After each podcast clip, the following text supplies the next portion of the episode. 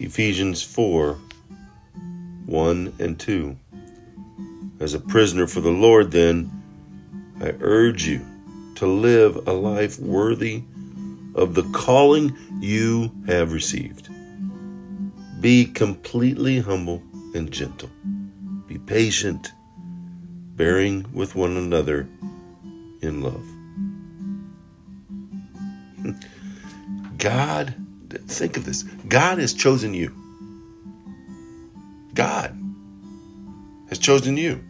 If you've come to know Christ, if you believe in Him, and He's left you here on this earth, He's chosen you to be His representative of Jesus on earth. And in light of this truth, Paul here is urging and challenging the believers in Ephesus and challenging us today to live lives worthy of this calling. This awesome privilege. Have you ever thought of that? This awesome privilege of being called Christ's very own, God's very own. It's a privilege. And He's called you to be that. No, no one is ever going to be perfect on this side of heaven. But we strive to be through the sanctification process. But in that, one, we can't judge others. They fall short. People are people.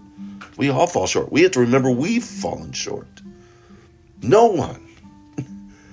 Underline, bold, highlight, no one is perfect. And so we must accept and love other Christians in spite of faults, shortcomings.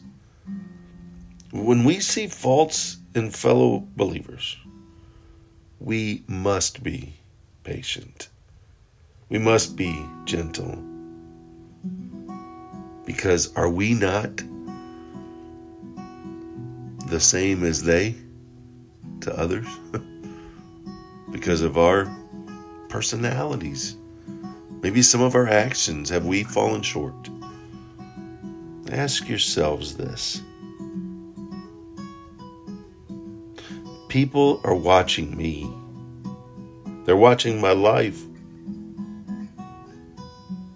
I must be humble and gentle and patient, understanding and peaceful. The fruit of the Spirit is it shining through me? Can people see Jesus? Hmm. Hmm. Question for myself How well am I doing as His ambassador? How well am I doing as His representative? He has chosen us to be Jesus' representative, His representative, and He's gifted us with His power to do so. But we must make the choice to set self aside and allow His Spirit to rise and reign. Go out, make it a wonderful, unified, glorified, fulfilled, God filled, following Him day. he did it. Let's do it.